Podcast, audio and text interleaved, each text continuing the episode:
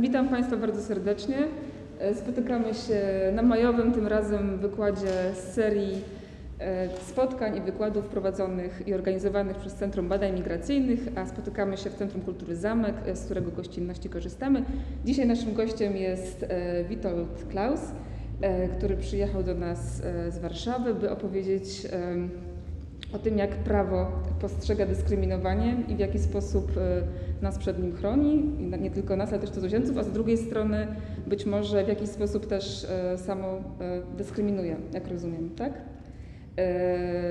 To w takim razie serdecznie zapraszamy na część wykładową, po której połowę czasu przeznaczymy na dyskusję, na pytania. Także proszę sobie je wszystkie e, notować i wrócimy do tego później. Zapraszam. E, Dziękuję bardzo. Ja myślę, że ponieważ jest, tak, jest nas tak mało, to jeśli mogę zaproponować pewną dobrą modyfikację, gdyby Państwo mieli pytania w trakcie, to może będzie po prostu wygodniej od razu na nie odpowiadać, bo myślałem, że to będzie jakaś wielka sala i dużo aud- audytorium, a to jesteśmy w takim mniejszym gronie, pewnie łatwiej, żeby to było trochę bardziej, bardziej żywe, więc jeżeli Państwo będą mieli pytania, to bardzo proszę od razu je zadawać, jak będę potrafił, to na nie odpowiem, a jak nie, to jakoś się umówimy na odpowiedź w innym terminie. Eee, Ja się nazywam Witold Klaus, pracuję w dwóch miejscach. W Instytucie Nauk Prawnych Polskiej Akademii Nauk e, i w Stowarzyszeniu Interwencji Prawnej, więc mam perspektywę i taką bardziej naukową, i taką bardziej praktyczną i będę starał się dzisiaj je e, trochę bardziej połączyć. Gdybym mówił za szybko, albo e, co będzie związane z tym, że będę mówił mniej wyraźnie, to bardzo proszę o sygnał, to będę zwalniał. To poprawi e, odbiór tego, co mówię. E, mam nadzieję, że mnie słychać i nie potrzebuję mikrofonu. Tak? Dobra. E, to, co chciałem Ci Państwu powiedzieć, to, to o zderzeniu prawa i równego traktowania. E, I zacznę trochę od takich bardziej kwestii teoretyczno-prawnych i filozoficzno-prawnych, które postaram się Państwa im nie, nie, nie, nie, zanudzić, a wydaje mi się, że są niezwykle ciekawe, żeby zrozumieć, e, popatrzeć na, na, na, na prawo od innej perspektywy, nie tylko na przepis. Całe prawo opiera się na tym, że jest nierówne, że, ma, że, ludzie są nierówni. E, I ono na różne znaczy różnicuje różnych ludzi i dzieli je na grupy, którym przyznaje równe, różne uprawnienia. Jakby to jest w ogóle założenie całego, całego systemu prawa, że ludzie nie są e, sobie równi e, i też ludzie nie mają równych praw. Tak? Inna sprawa jest też taka, że ludzie nie mają równych możliwości, e, o czym jeszcze, e, jeszcze będę, będę. Czyli generalnie jest, jak patrzymy na prawo, tego systemem jest, jest dyskryminowanie. Prawo nie powstało dlatego, żeby chronić, prawo powstało dlatego, żeby sprzyjać władzy i żeby, e, i żeby władza mogła bez problemu rządzić społeczeństwem, jakby kontrolować społeczeństwo. Taka jest rola prawa i po to tak ono się wykształciło w całej historii jego, jego powstawania, czyli prawo nie zostało po to, powstało po to, żeby chronić słabszych, tylko po to, żeby wspierać e, tych, którzy są, e, są u władzy, żeby ich się rządziło wygodniej i łatwiej. E, A to, że prawo e, różnicuje, to jest jasne, tak? Natomiast to, na czym się, to, co jest strasznie istotne, to to, jaki jest powód tego różnicowania. Czyli to, czy e, nie, że mamy różne, różne prawa, tylko dlaczego te prawa są różne. E, I czy one powinny e, różne być, jakby to jest klucz tego, co, o czym będę, e, będę chciał Państwu dzisiaj powiedzieć. Jak powiedziała Pani Profesor Łoś dawno temu, prawo ta rola prawa, które, które jest różnicujące, jest szalenie istotne o tyle, że to zróżnicowanie prawne i to, że pewne grupy są gorzej traktowane, ma szalenie ważne znaczenie w praktyce. Bo z jednej strony bo pokazuje, że jeżeli, jeżeli prawo kogoś traktuje inaczej, to znaczy, że to o, ró- równe traktowanie jest słuszne i uzasadnione. Czyli to znaczy, nasze uprzedzenia wobec tej grupy są słuszne. Czyli e, samo to, że mamy coś zapisane w prawie, zmienia świadomość w dwie strony, tak? Jeżeli prawo różnicuje ludzi, to uzasadnia to różnicowanie. Jeżeli prawo z drugiej strony zrównuje ludzi e, w jakimś zakresie uprawnień, to też zmienia społeczną perspektywę. Pani profesor Łoś mówiła e, o tym, jakby badając e, e, różne traktowanie na, e, na etniczność, na rasę w Stanach Zjednoczonych, ale to świetnie można pokazać na przykładach współczesnych. Jeżeli patrzą Państwo na państwa, które wprowadziły małżeństwa jednopłciowe do swego ustawodawstwa i zobaczycie Państwo zmianę postrzegania przez społeczeństwa praw osób nieheteroseksualnych, to to jest znakomity przykład tego, jak coś, co zapisane jest w prawie i równość w prawie, powoduje, że ludzie zmieniają perspektywę, zmieniają pojęcie na temat grupy, której to prawo dotyczy. Bo jeżeli mamy takie same prawa do małżeństwa, to jesteśmy tacy sami. Jeżeli natomiast te prawa są różne, to znaczy, że coś jest za tym, oni są jacyś inni, są jacyś dziwni, skoro prawo tych równych praw im nie przyznaje. Tak? Jakby i uzasadnia to traktowanie. E, czym jest dyskryminacja? E, skoro jest w tytule tego, e, tego wystąpienia obok prawa. E, dyskryminacja jest jakąś formą nierównego traktowania z pewnych, e, e, pewnych przyczyn e, z uwagi na posiadane przez, pewną, przez jakąś grupę określonej cechy. Ta cecha może być bardzo różna. Tak? Te, e, są takie, jest taki katalog cech, które są powszechnie wymieniane. Wiek, płeć, niepełnosprawność, orientacja seksualna, tożsamość płciowa, co, o czym zapomniałem jeszcze ważne, etniczność oczywiście, tak, narodowość. To są takie, taka, ten katalog, który jest taki najbardziej powszechny, ale cecha może być zupełnie inna, tak? Można mówić o nierównym traktowaniu na wygląd. E, Mówi się coraz częściej o, o tym, że ludzie, którzy są nie wiem, otyli, mają trudniejsze warunki do pracy e, i są trudniej zat- zatrudnialni. E, Można mówić o, o różnicowaniu na status społeczny, na, na kwestie ubóstwa. Mm, Były, są takie ciekawe bardzo badania Ameryka, nie, tym razem nie amerykańskie, kanadyjskie, e, które pokazują w jaki sposób e, osoby bezdomne są narażone na przemoc. I że i porównując e, to z osobami, które są, które nie, które nie mają tej cechy, czyli, są, czyli mają mieszkania, ma, mają gdzie, gdzie się zatrzymać, okazuje się, że osoby bezdomne są 35 razy bardziej narażone na, na przemoc niż przeciętny człowiek z społeczeństwa. A więc to również może być elementem nierównego traktowania tak? przez e, e, fakt ubóstwa. A dyskryminacja jest też działaniem celowym, co jest ważne, najczęściej powtarzalnym. Jeżeli coś się raz zdarzy, to nie jest dyskryminacja, to jest po prostu jakimś wypadkiem przy pracy e, e, częściowo. E, I jej celem jest usunięcie pewnych osób, a, a, a często pewnych grup osób e, z albo ze społeczeństwa, albo z pewnej sfery jego życia, w zależności od tego, jak to prawo jest ukształtowane. Czyli albo niedopuszczenie do pewnych dóbr i do korzystania z pewnych, e, pewnych e, dóbr przez nich. Co mówił Trybunał Konstytucyjny nasz o dyskryminacji? Bardzo krótko, Trybunał jest teraz modny, prawda? Więc postanowiłem też coś powiedzieć o Trybunale, choć, choć niewiele.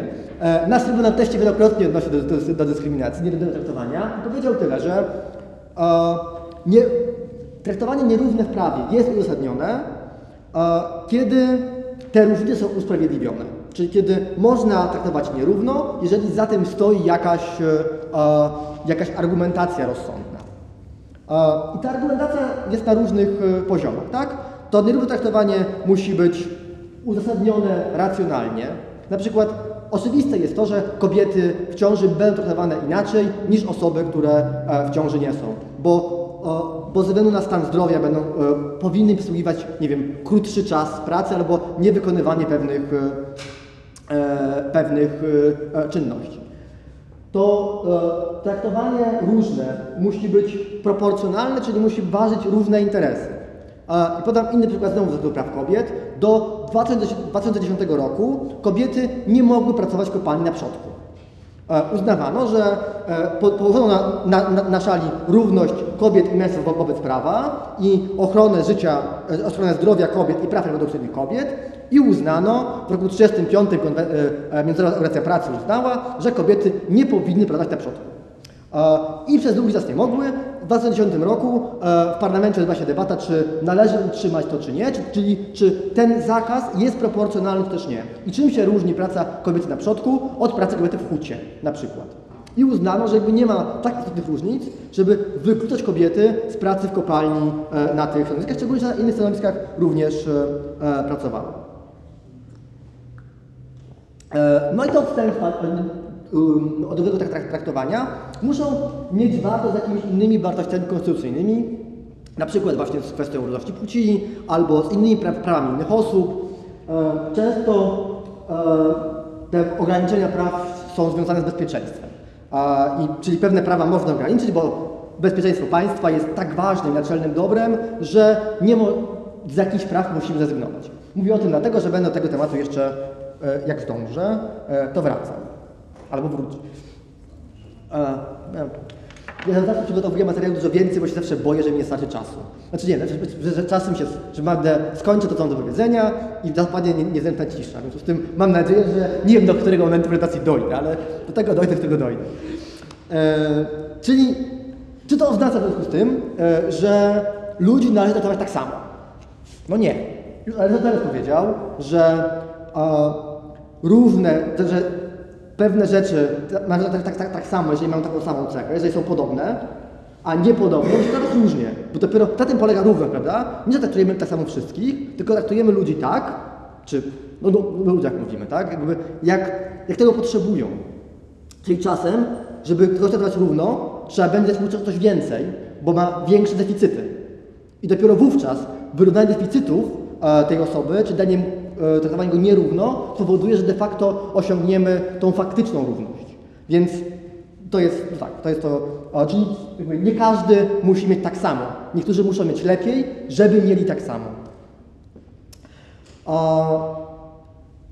no ale pytanie, co to jest, jak postrzegać tą, te podobieństwa czy różnice, czyli kto jest podobny, a kto jest różny. Czyli musimy znaleźć pewną cechę, która pewne ludzi, ludzi łączy, pewne grupy, albo, albo ich y, rozdziela na, na grupy. I ta cecha jest, a, jest bardzo różna, no oczywiście może być bardzo różnorodna. Tak jakby w zależności od tego, od, zawsze, za każdym razem, jeżeli mówimy, że ktoś jest traktowany nierówno, to musimy zobaczyć nierówno wobec kogo.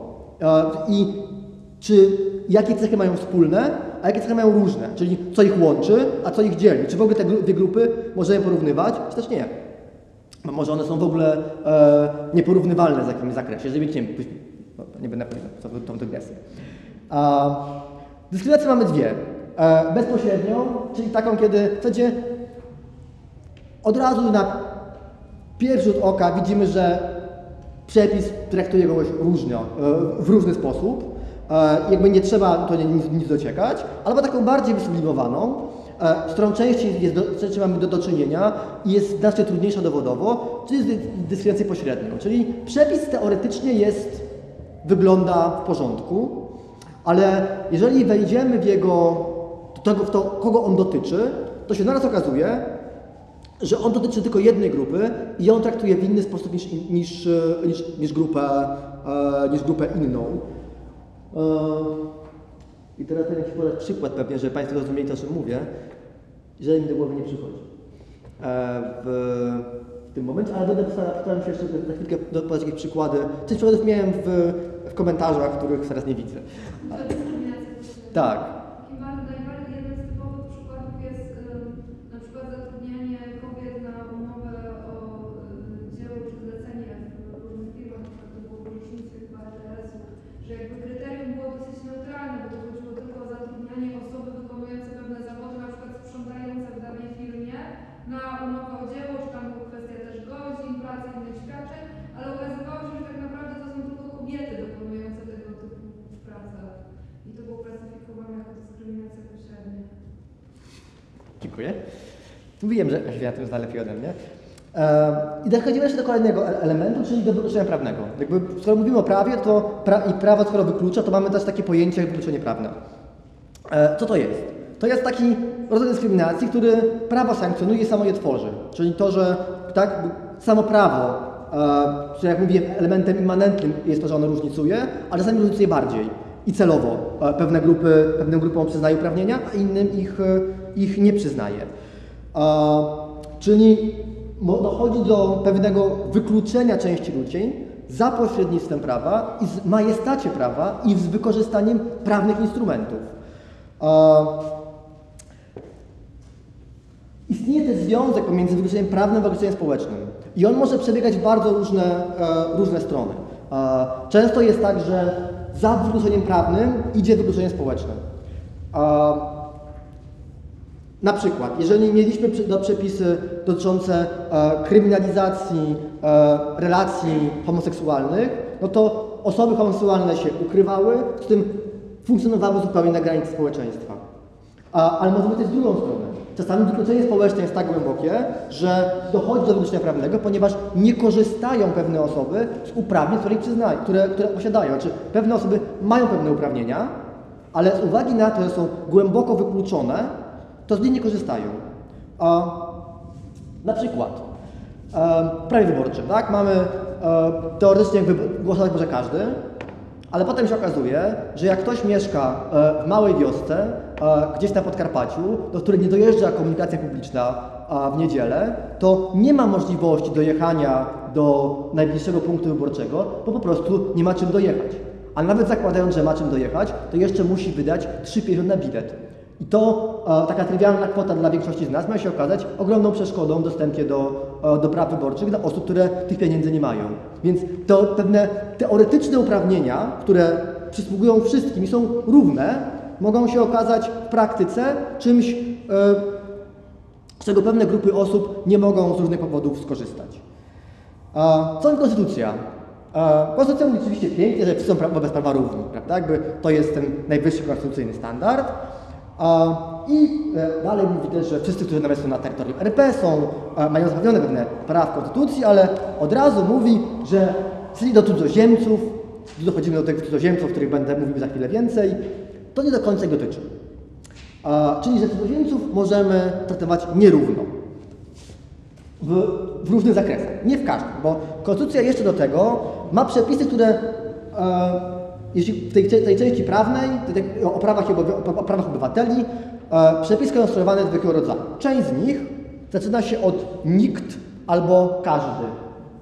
To oznacza, że dotyczą to każdej osoby, która znajduje się na terytorium RP, niezależnie od tego, czy jest Polakiem, czy nie Polakiem, tak? Czyli e, nikt nie może być torturowany, nikt nie może być pozbawiony wolności osobistej, nikt nie może być, każdy ma prawo do ochrony życia rodzinnego. Czemu przytoczyłem te trzy przepisy akurat? Bo one nie tylko to podstawowe prawa człowieka, ale też one są szalenie istotne dla cudzoziemców.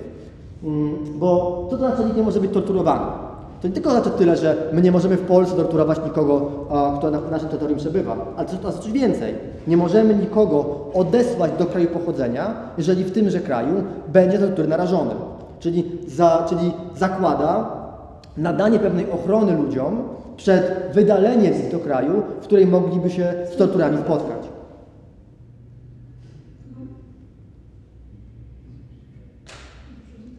Okej. A- Dobra, fajnie.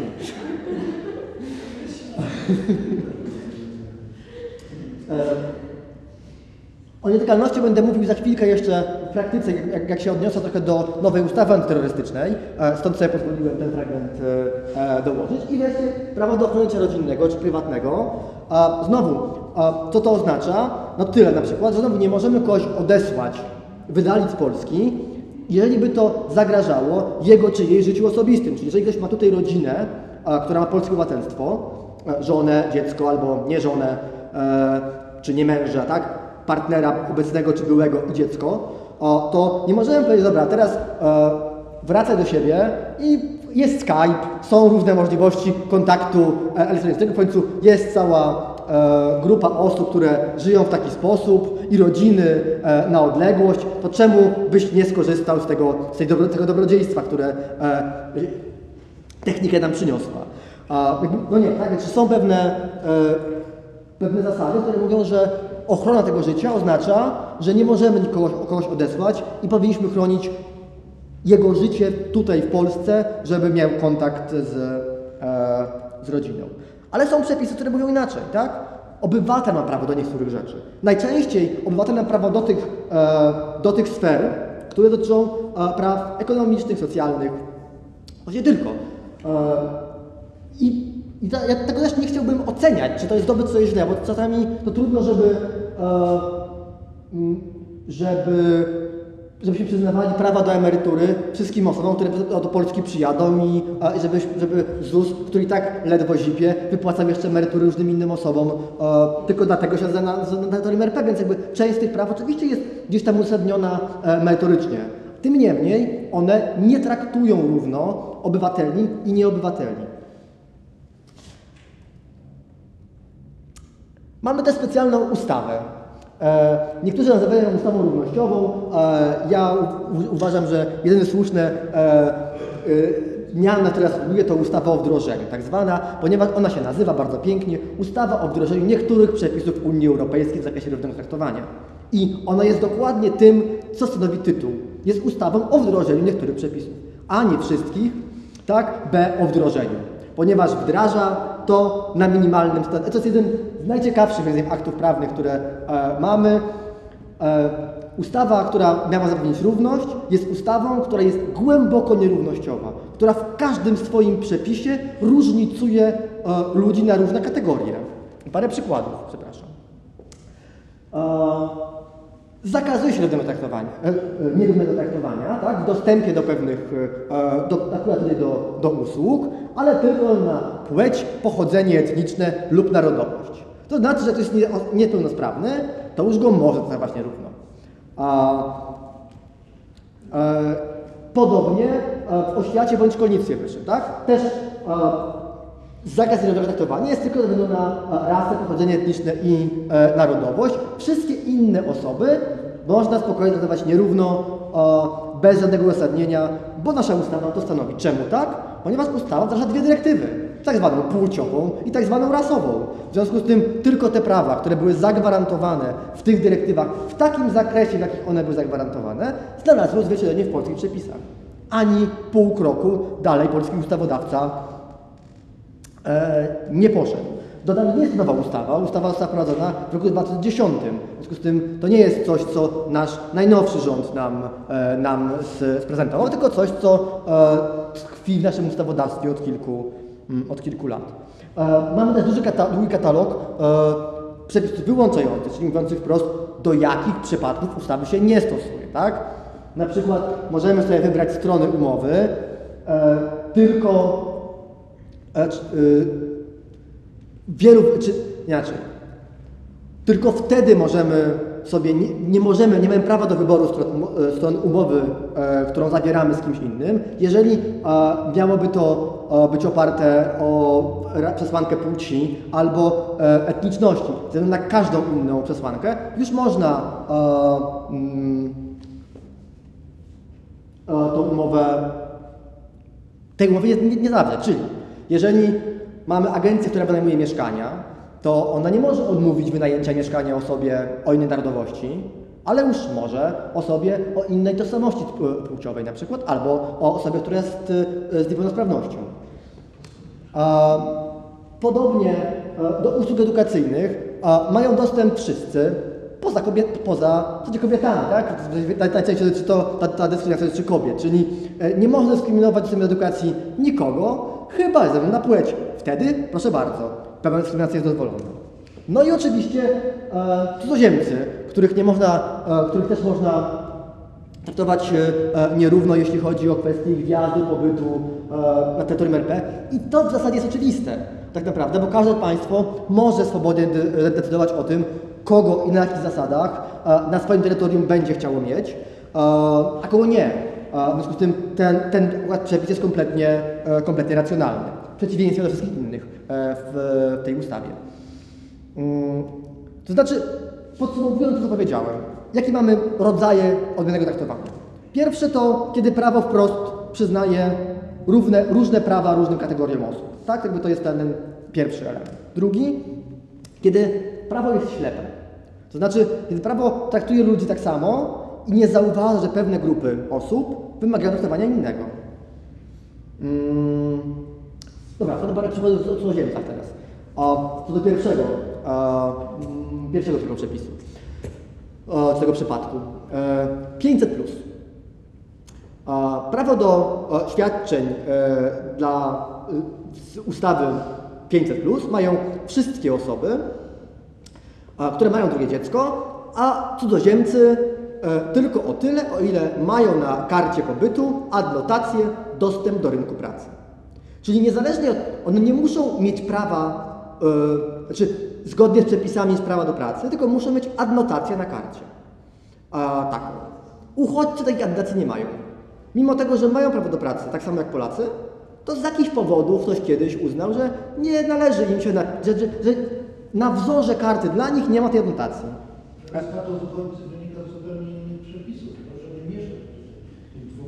Ja nie mieszam. To jest pomieszanie z. Zupełnie, mnie nie proszę pana. Ja zupełnie nie mieszam. A, nieważne jest to, z czego wynika prawo do pracy. Ważne jest to, że na karcie pobytu jest adnotacja między literkami dostęp do rynku pracy. Oczywiście, że ma. Ma, ale ten dostęp do rynku pracy, ta adnotacja, dostęp do rynku pracy pojawia się w nowych przepisach po prostu. Nie było tej wcześniej tej formuły w ogóle. Tak. Przy wymianie karty oni ten dostęp do Nie. rynku pracy mogą mieć... e, Na razie korespondencja nasza z szefem urzędu jest taka, że szef urzędu nie widzi e, powodów, dla którego miałby wymieniać karty i dopisywać ten. E, Sam wypisek nie jest podstawą wymiany karty. Podstawą wymiany karty jest zmiana danych osobowych czy jakieś inne y, okoliczności wynikające wprost z dokumentu, czyli na przykład zmiana adresu, tak? mimo wszystko, ale szef urzędu e, nawet nowych kart nie wydaje z tą anotacją. Nowych kart nie wydaje też tą Nie. aplikacją, ale te osoby są uprawnione. Są, od dawna są, no i co z tego? Proszę? Trzeba wykorzystać tryb administracyjny i trzeba uderzyć sądownictwo administracyjne. No to trochę trudno tak naprawdę uderzyć, no bo nie ma trybu, żeby szefa zmusić do tego, żeby na, na, na, na, dał adnotację na karcie. Jakby po prostu trochę trudno jest tutaj uruchomić procedurę administracyjną, żeby to, żeby to zmienić. Ale efekt jest taki, że pewne grupy osób tylko dlatego, że tak został skonstruowany przepis, są wyłączone z dobrodziejstw tej ustawy, bo mimo tego, że mają dostęp do pracy, pełen dostęp do rynku pracy, pełniejszy niż niektóre inne osoby, które taką adnotację na kartach mają, to do, e, do e, świadczeń z e, ustawy 500 plus prawa miały, mm, miały nie będą.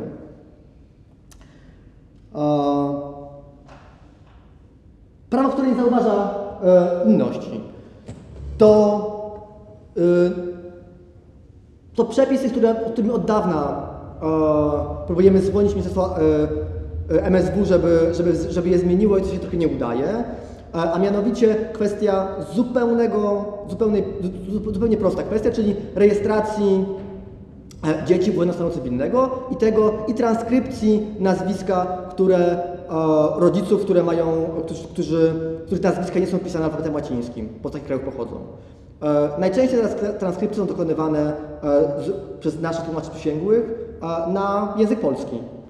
E, Transkrypcje rodziców są dokonywane e, zgodnie z transkrypcjami, które dane państwo pochodzenia przyjęło. Potem się okazuje, że e, matka i dziecko mają dwa inne nazwiska w zależności od tego, jaką transkrypcję przyjęto. Dopóki taka osoba mieszka w Polsce, to to nie jest jakiś wielki problem. Ale w momencie, z taką, takim aktem urodzenia chciałaby wyjechać za granicę, na razie się okazuje, że są dwie zupełnie, zupełnie inne, inne osoby. E, Czasem mamy praktykę, która e, jest niekorzystna i pewnych grup osób pewnych uprawnień e, pozbawia. Choć przepisy są teoretycznie takie same, to praktyce ten dostęp jest, tego dostępu nie ma. I znowu podam przykład. Teoretycznie osoby, które są wykorzystane przez pracodawcę, mają prawo dochodzić swoich roszczeń sądem pracy. I to super. Tak, jakby wszystkich, e, prawo traktuje wszystkich tak samo. E, Tylko jeżeli patrzymy na praktykę, to się okazuje, że cudzoziemcy w zasadzie z tego prawa nie skorzystają, e, ponieważ żeby poznać pracodawcę, to trzeba być w Polsce. Jeżeli kogoś w Polsce nie ma, ponieważ został z kraju pochodzenia, nie za bardzo ma po prostu możliwość dostępu do, do dochodzenia swoich roszczeń. Szczególnie jeżeli się okazało, że ktoś pracował nielegalnie, pracodawca mu nie płacił za, e, za pracę e, i on by chciał nawet ustalić stosunek pracy, tylko za pracę nielegalną został wydalony z Polski i nie ma zakaz wjazdu. W tym teoretycznie ma wszystkie uprawnienia, tak by całe przepisy skonstruowane tak, że może z nich skorzystać, ale w praktyce tego dostępu zupełnie nie ma, bo inne, e, no po prostu e, do, na, na Polski nie zostanie e, wpuszczony. I widać czasami mamy do czynienia z przedstawicielami władzy, którzy e, traktują ludzi nierówno, co jest wynikiem najczęściej ich niechęci e, uprzedzeń jakichś ró- różnego, e, różnego rodzaju i na bardzo różnym, e, różnym poziomie e, występujących. I z tego powodu, że ktoś kogoś, mówiąc ładnie, ładnie nie, czy, czy e, po, popularnie nie, nie lubi, to pewnych, do, do pewnych e, uprawnień e, e, prawa taka, taka, osoba nie będzie miała, e, miała prawa.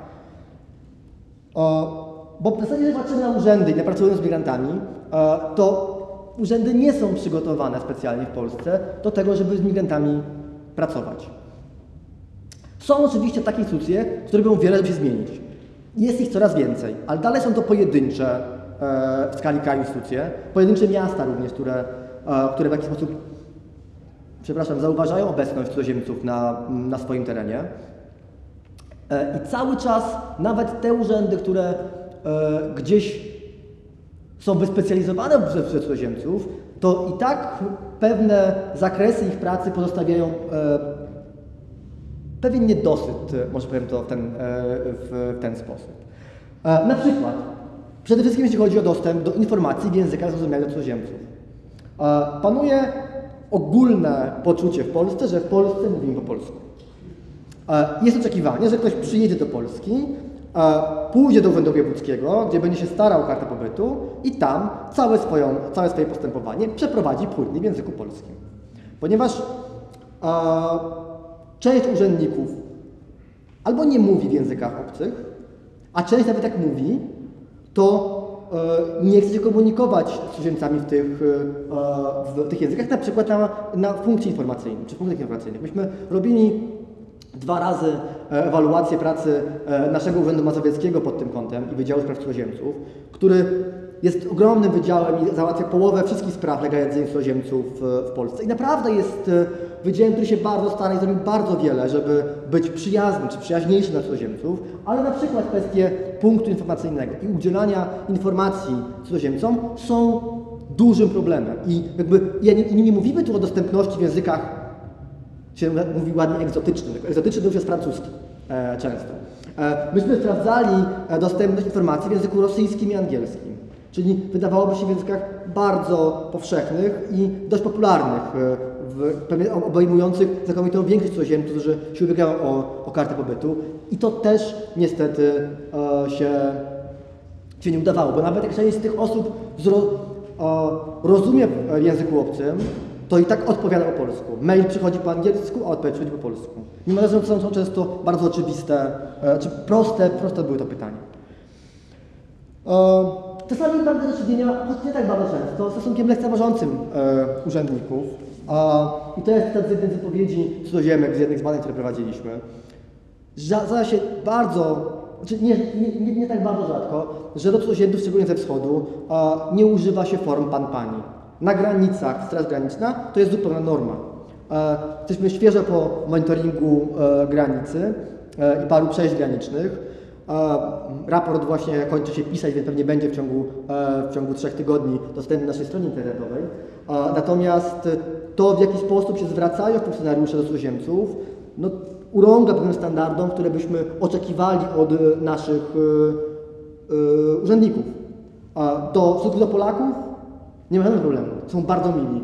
Do cudzoziemców zmienia się natychmiast standard.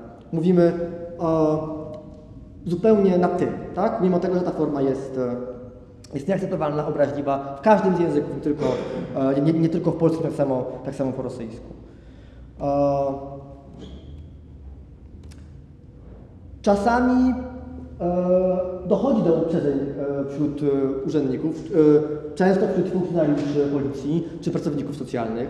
A jeśli chodzi o funkcjonariuszy policji, to to, co nie spotykamy, to to, że e, Czeczeni, którzy trafiają na komisariat, są z góry traktowani jako przestępcy. Niezależnie od tego, z czym przychodzą. Założenie jest takie, że jak się pojawia Czech na komisariacie, to będą coś przeskrobał. E, W związku z tym jakby całe postępowanie od razu e, w taki sposób prowadzone, takie nastawienie do, e, do e, danej, e, danej osoby. Często jest też tak, że nie potrafimy się powstrzymać pewnymi ocennymi komentarzami, które w zasadzie krytykują bardzo silnie kulturę. Na przykład to pracownicy socjalni akurat e, częściej, bo też mają z takimi prawami dzisiaj do, do czynienia, mm, mówią, nie bardzo krytycznie się odnoszą do liczby dzieci, które, do rodzin wielodzietnych, tak? No, ledwo może utrzymać trójkę, a tu jest w ciąży z kolejnym. E, I no nie wydaje, żeby to było wy- wysoko profesjonalne, e, takie komentarze. E, to, co, to, ktoś myśli w głowie, to jest jego sprawa.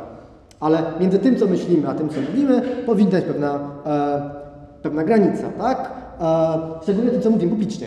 To nie są e, rzeczy, które byśmy dowiadywali przy kawie w nieformalnych rozmowach. Często te, te e, takie informacje padają wywiadach, a, a co więcej jeszcze, nierzadko są one wprost, komunikaty kierowane wprost do cudzoziemców, akurat w tym przypadku do cudzoziemek. Są również krytykowane Polska dla uchodźców w sposób, w jaki sposób, czy to jak kobiety opiekują się swoimi dziećmi. Różne mamy kulturowo sposoby opieki nad dziećmi, tak? Są, są e, takie narody, które są bardziej opiekuńcze, takie kultury, są takie, które zostawiają więcej swobody, e, swobody. Zresztą to się zmienia przez lata. Jak porównuję to, jak ja byłem wychowywany, jak wychowuję e, moją siostrzenicę, moja siostra, to jest ogromna różnica, jeśli chodzi o to, ile ja miałem swobody, a ile ma ona. Ja miałem dużo więcej, e, zdecydowanie. Więc dzieci e, w ośrodkach mają jeszcze więcej swobody niż ja miałem, e, bo tak jest. Jakby tak, tak po prostu jest to kulturowo w tych kulturach przyjęte. I to znowu nie powinno być tematem do negatywnych komentarzy, o ile te dzieci nie są porzucane, nie są zaniedbywane. Inne, dość często to cytat z jednego z e, urzędników, e, którzy, no proszę zobaczyć, nie w oficjalnym wywiadzie nagrywanym, który będzie, e, był transkrybowany, ktoś nie czuje, że nie fair jest mówienie o swoich podopiecznych jako o krętaczach, którzy coś tam wymyślają, a przychodzą, zabierają pracę i siedzą na garnuszku państwa. Czy to jest prawda, że to zabiera pracę? No nie. Znaczy, w zasadzie, jeżeli popatrzymy na badania, to wszystkie badania mówią, migranci nie zabierają pracy e, obywatelom. W pojedynczych przypadkach indywidualnie się to może zdarzyć. Generalnie, jeżeli popatrzymy na społeczeństwo globalnie, nie ma, takie, taka, takie zjawisko nie występuje. Tym niemniej gdzieś e, pokutują czasami takie, e, takie przekonania w niektórych, e, e, w niektórych ludziach. Problem jest również to, że część problemów jest niewidzialna. Czyli są takie rzeczy, których się nie zauważa i takie problemy, których się e, nie zauważa. I przede wszystkim takim problemem jest przemoc wobec kobiet w niektórych kulturach. A, bo mówią, e, to akurat jest e, cytat z Czeczenki, która tak relacjonowała to, co ją, o, co ją spotkało. Tak? Mówią, że nie zajmują się ochroną kobiet przed przemocą, bo to w końcu są tradycje e, tej kultury. W tym no, normalne jest tak, że to jest kultura muzułmańska, więc tam mąż bije żonę. Co jest z tym nie tak? Znaczy, lepiej się. I, oczywiście wszystko jest e, tak utopione w takim sosie. Jesteśmy wrażliwi kulturowo. Tak? Jakby, a bierzemy pod uwagę to, że są inne kultury i respektujemy tą różnicę kulturową. W związku z tym się nie mieszamy, kiedy a, komuś dzieje się, e, dzieje się krzywda. Ekspert, właśnie, to, to jest dokładnie e, ten tylko jak mówi o tym e, jedna z, a, z ekspertek w tych, e, w tych badaniach. Tak? Czyli czasami jest nam wygodnie, w ogóle przemoc wobec kobiet nie jest rzeczą, którą się pol, polska policja wyjątkowo przejmuje e, i wyjątkowo przeciwdziała. E, przemoc wobec cudzoziemek jest wyjątkowo trudna do tego, żeby zareagować. Tym nie, I w związku z tym oczywiście bardzo wygodne jest znalezienie sobie racjonalnego tłumaczenia, dlaczego tej reakcji nie podejmujemy. Tym niemniej ona jest opresyjna, tak? bo pokazuje, że państwo, które powinno chronić e, e, słabszych, tego nie robi.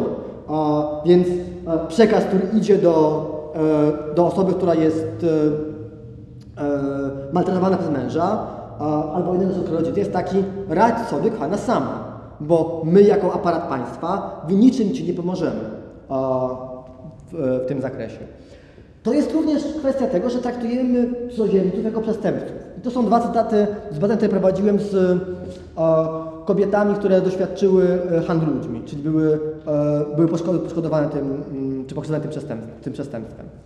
A każda z nich zetknęła się z funkcjonariuszami policji. Ta pani poszła na policję powiedzieć, że jest wykorzystywana, że, że, że została wykorzystana i jest, jest ofiarą handlu ludźmi. Nie cierpię tego słowa ofiara, więc staram się go, e, go unikać. Tym niemniej czasami się go nie da. Albo jakby strasznie, strasznie e, karkołomnie jest to językowo, żeby, żeby jakoś to obejść. E, no i na policji co interesowało funkcjonariuszy? to, czy on jest w Polsce legalnie, czy nielegalnie. Z tym pierwszą rzeczą, którą zrobili, nie było to, żeby zapytać, dopytać się o osobę, która ją wykorzystała, spróbować schwytać sprawców, a ją ochronić, tylko zadzwonienie pod Straż Graniczną, żeby sprawdziła jej dokumenty i sprawdziła, czy przypadkiem ona jest w Polsce legalnie, czy nielegalnie, czy powinna być wszczęta procedura wydaleniowa. Druga pani, o, y, to jest inny przypadek, a, była przetrzymywana w domu publicznym, który odwiedzali funkcjonariusze e, policji. I wiele, był paradan dzielnicowy, a widział, że ona tam e, przebywa, e, nigdy do niej nie po co się nie zapytał, nie zastanowiło go to, że dokumenty, które e, przedstawia e, oprawca, trzyma zamknięte w, sejmie, w sejfie i że to jest element, który mógłby wskazywać, że może być coś nie tak e, w relacjach pomiędzy cudzoziemką a, e, a tym mężczyzną. Tym niemniej interesowało znowu ich tylko to, czy ona jest legalnie, a nie to, czy nie jest wykorzystywana w Polsce e, przez, e, e, przez tych mężczyzn. Bo właśnie postrzegamy cudzoziemców tylko jednowymiarowo, tak? Jest legalnie albo jest nielegalnie. Jak jest nielegalnie, to znaczy, że go trzeba, jego czy ją trzeba e, z Polski wydalić. Wreszcie temat, który lubię e, bardzo, a mianowicie e, zjawisko, które nie nazywa się ładnie, nazywa się adekwatnie bardzo do, do problemu, ale sama nazwa budzi pewien taki dystans, szczególnie jak mm, wyskakuje z nią przed funkcjonariuszem Straży Granicznej albo policjantami, to ten dystans się natychmiast, e, natychmiast zwiększa. Co to jest? E, Coś, co nazwał e, Jérôme Valouille, czyli osoba, która, to, e, która wymyśliła ten, ten koncept, nazwał ją rzędową ksenofobią. A, a mówi o, jest to, określi to, to, to, zjawisko jako pewną kombinację dyskursu publicznego i działań podejmowanych przez władze publiczne, których celem jest pokazanie cudzoziemskiego problemu, ryzyka albo zagrożenia. I on tak, Państwo widzą, napisał w 2011 roku, czyli pewnie, czy wydano w 2011 roku, czyli napisy pewnie lata wcześniej, e, biorąc pod uwagę cykl wydawniczy. E, Ale to jest coś, co jakoś idealnie teraz pasuje do obecnej sytuacji i do tego, jak są postrzegani e, migranci w kontekście e, kryzysu uchodźczego w, w Europie. Bo jeżeli popatrzymy na, czy popatrzycie Państwo na i prześledzicie jak wygląda dyskurs o napływie uchodźców do Europy, to on na początku oczywiście miał pewien wymiar humanitarny przez krótką chwilę. Dość szybko on się zupełnie zmienił i występuje tylko i wyłącznie w kontekście kwestii ryzyka, tak? Zagrożenia terrorystycznego, zagrożenia dla bezpieczeństwa i tylko w takim kontekście mówimy o, o tych osobach, o ich napływie, o fali, o tsunami. Używałem bardzo różnych określeń, żeby e. E,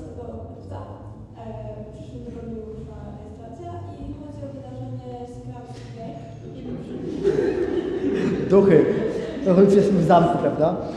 E, elementem tej, czy jakby krokiem dalej, e, który, e, który idzie za tą nową ksenofobią, e, jest coś, co się nazywa kryminalizacją migracji. Znowu jeden z konceptów, akurat tu wymyśliła go e, amerykańska badaczka Julia Stamp i nazwała to Crime Migration. Mm, która cały ten koncept polega na tym, że do prawa migracyjnego są włączane elementy prawa karnego. W bardzo różny sposób e, e, jest to robione. Czemu tak się dzieje? Ponieważ w zasadzie między tymi oboma systemami prawa, czy gałęziami prawa, czyli prawem migracyjnym i prawem karnym, zachodzi bardzo wiele podobieństw. Oba są oparte na pewnej dychotomii, tak? Włączanie versus wyłączanie. Zarówno e, czy legalność versus nielegalność. Tak? Zarówno jeżeli patrzymy na prawo karne, mamy bardzo jasno dobrych i złych. Od razu, prawda? O, mamy tych, którzy są na wolności i tych złych, którzy osadzają w więzieniach. A w tym mamy tych, którzy postępują legalnie i którzy postępują nielegalnie. I dokładnie tak samo jest w migracyjnym. Mamy osoby, które są legalnie w państwie i są w państwie nielegalnie, tak?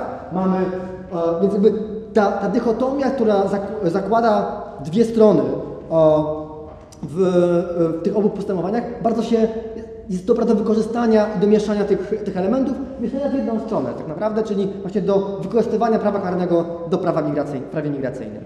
Czym ona się objawia? Po pierwsze jest to tworzenie nowych typów przestępstw, które mogą być popełnione jedynie albo przede wszystkim przez migrantów.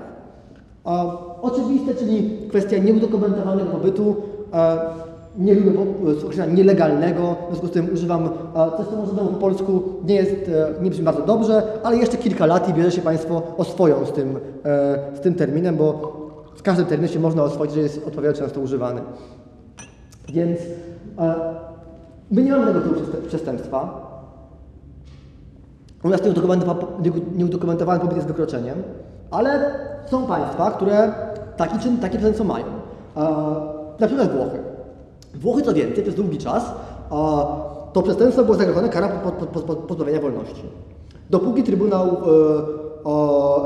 e, Europe, właśnie, Trybunał Sprawiedliwości Unii Europejskiej, przepraszam,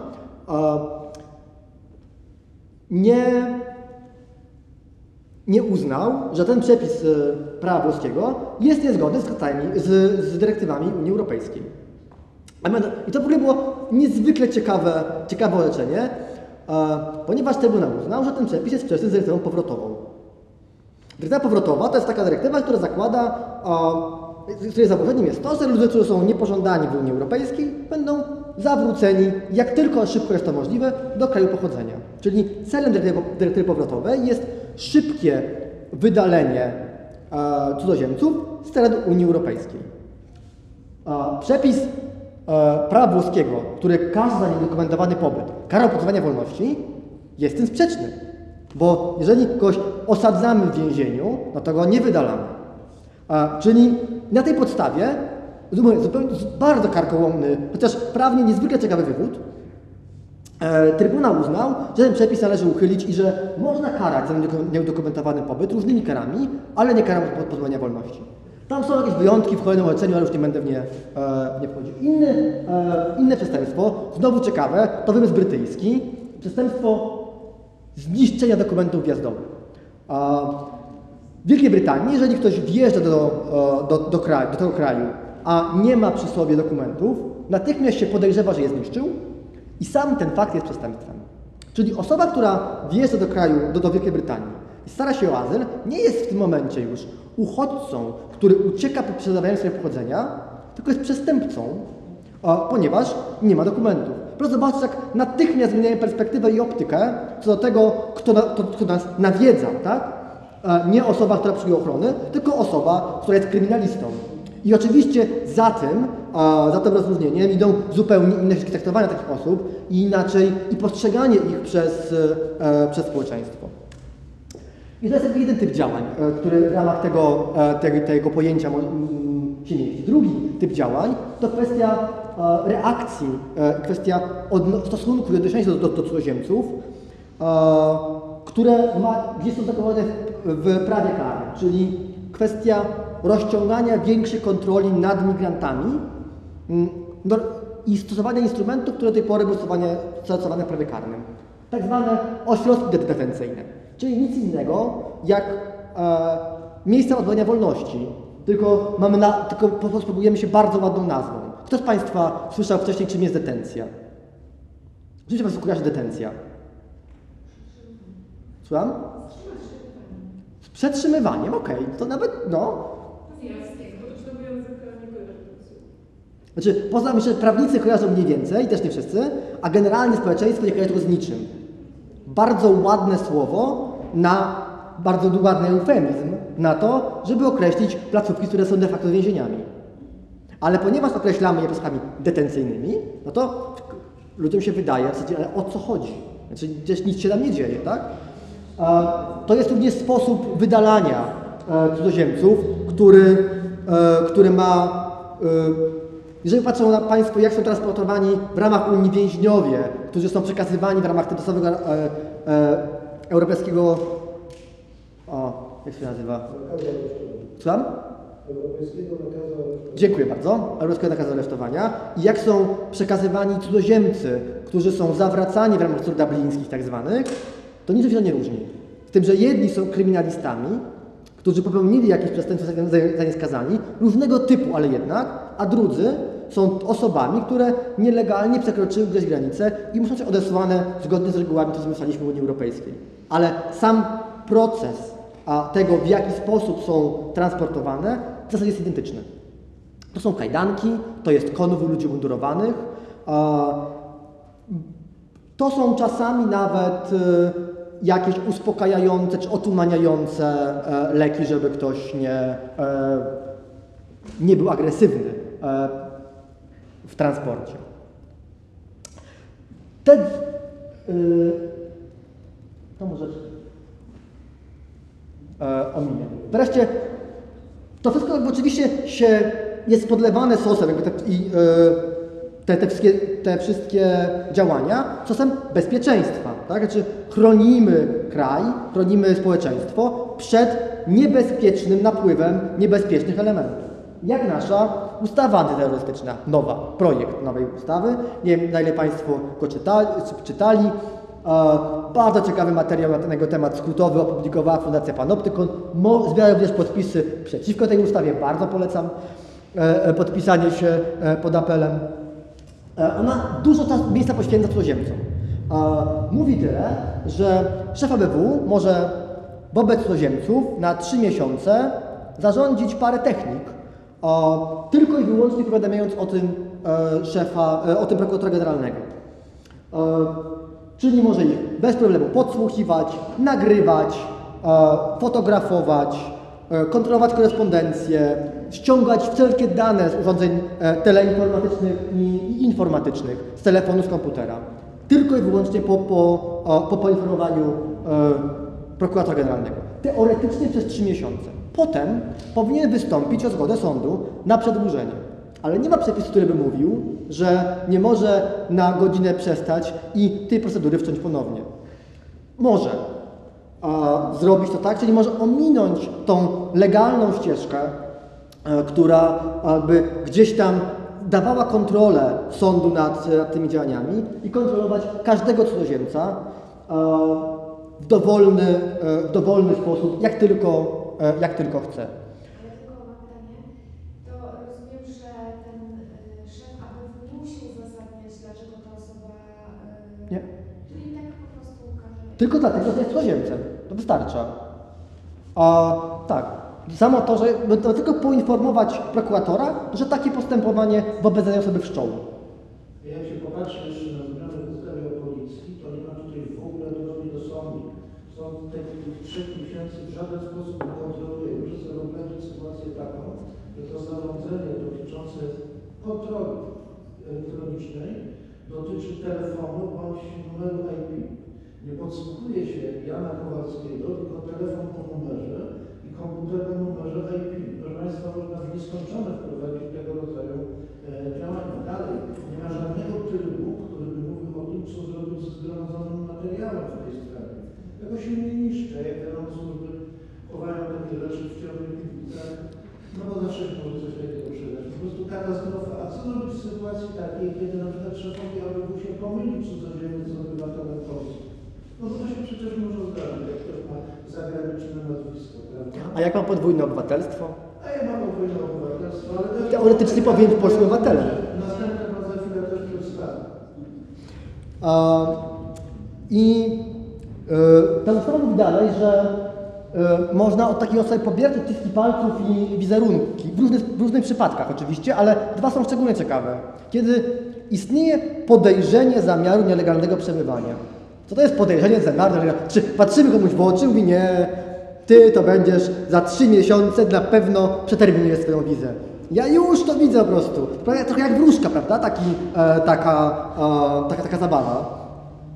E, I drugi, e, I drugi przypadek, kiedy ktoś mógł przebywać na terytorium objętym działalnością grup terrorystycznych.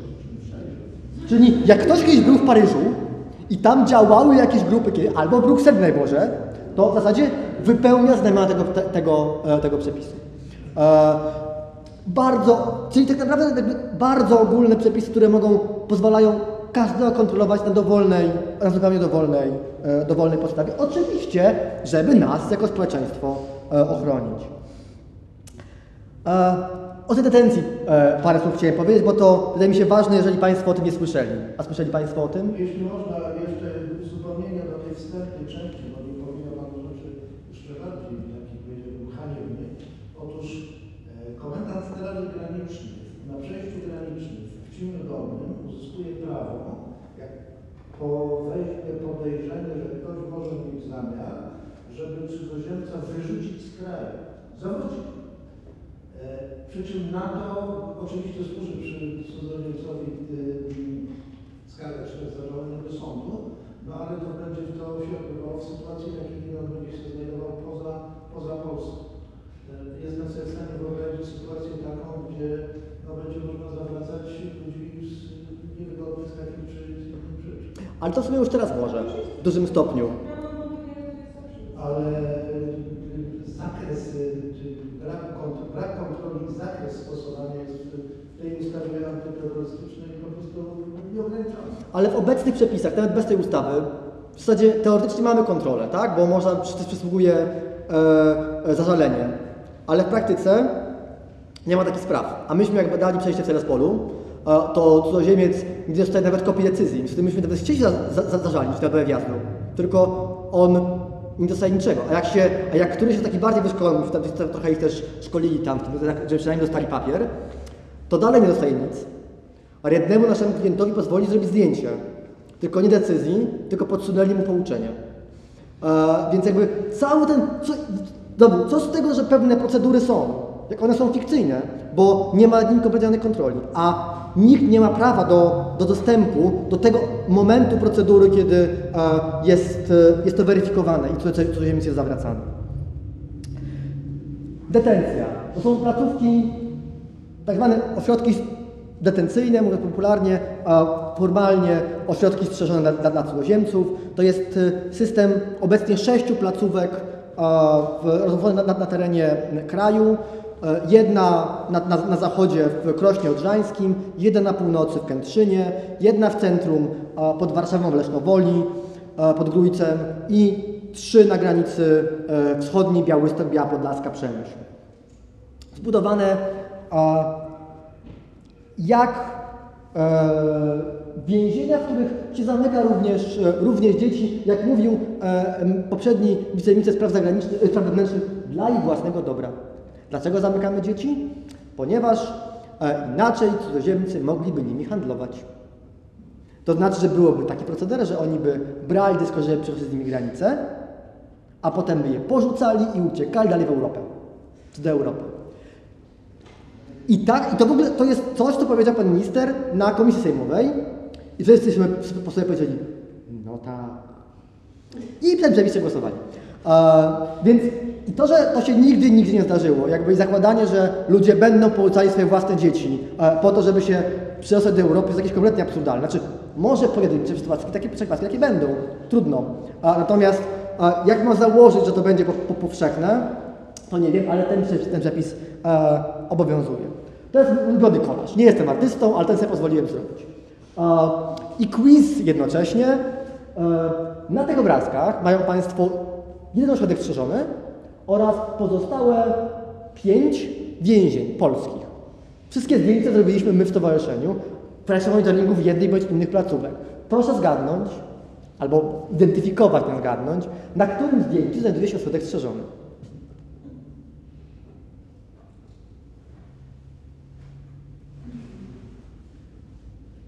Jakieś typy? Słucham? Po ten? Nie po lewo. Ten? Nie. Na środku. E, ten? Też nie. No to który? Po lewej na samej górze. Biała Podlaska. E, No oczywiście one były robione zimą, z tym takim, może trochę światło jest e, nieprzyjazne, można powiedzieć, no gdyby było latem w pełnym słońcu, to może byłby, wyglądałby milej. Ale proszę zobaczyć, one się niczym z zewnątrz nie różnią. A, trochę się różnią wewnątrz, ale też nie e, w zależności od tego, który to, to różnie. Teraz mamy od czerwca zeszłego roku nowe rozporządzenie, które pozwala nie montować krat w oknach. E, w związku z tym w jednym ośrodku na jednym piętrze zdjęto. E, cudzoziemcy nie są zachwyceni, bo tam słyszeli pranie. A teraz nie słyszą i są okna mniej uchylne, więc zachwyceni nie są. Ale no właśnie, ale to, jakby, to pokazuje jakby cały, jak ten reżim wygląda. A nazywamy je ośrodkami detencyjnymi, tak, czy strzeżonymi. Co cudzoziemcy mówią o tym?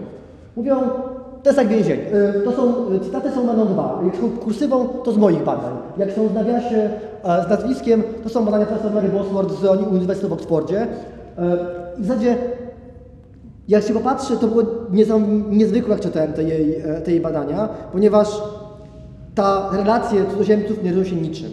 Można by było znajdować e, zabawa, znajdź podobny cytat i w zasadzie ze swoich badań mógłbym znaleźć adekwatny cytat w każdym innych badaniach. To, żeby było mniej miejsca, to wybrałem te bardziej mm, lepiej obrazujące to, o co mi chodzi. Czyli cudzoziemcy sami mówią, że to jest więzienie, tak? No bo jak są kraty w oknach e, i są funkcjonariusze w mundurach, no to trudno, żebyśmy nazywali to miejsce w, w inny sposób, tak?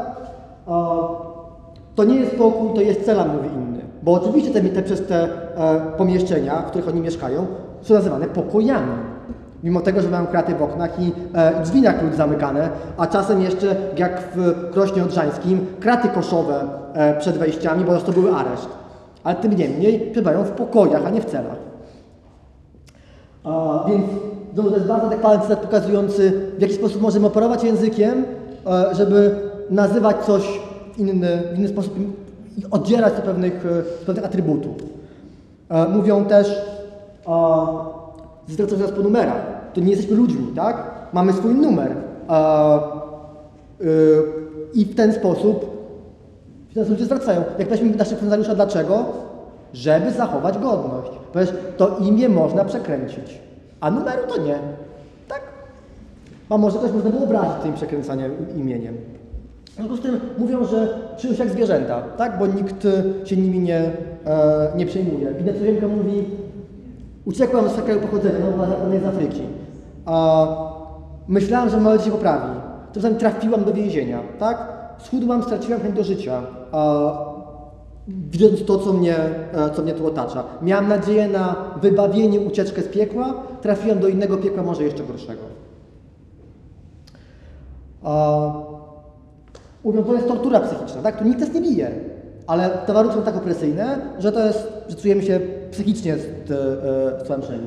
I wreszcie inna osoba mówi, doszło do momentu, kiedy pytam siebie, czy jestem przestępczynią, czy bycie uchodźcą jest przestępstwem, skoro jestem jak przestępczyni traktowana. E, dobra, ja mówię już ponad godzinę, e, więc powinienem skończyć teraz dać Państwu czas na, e, na pytania.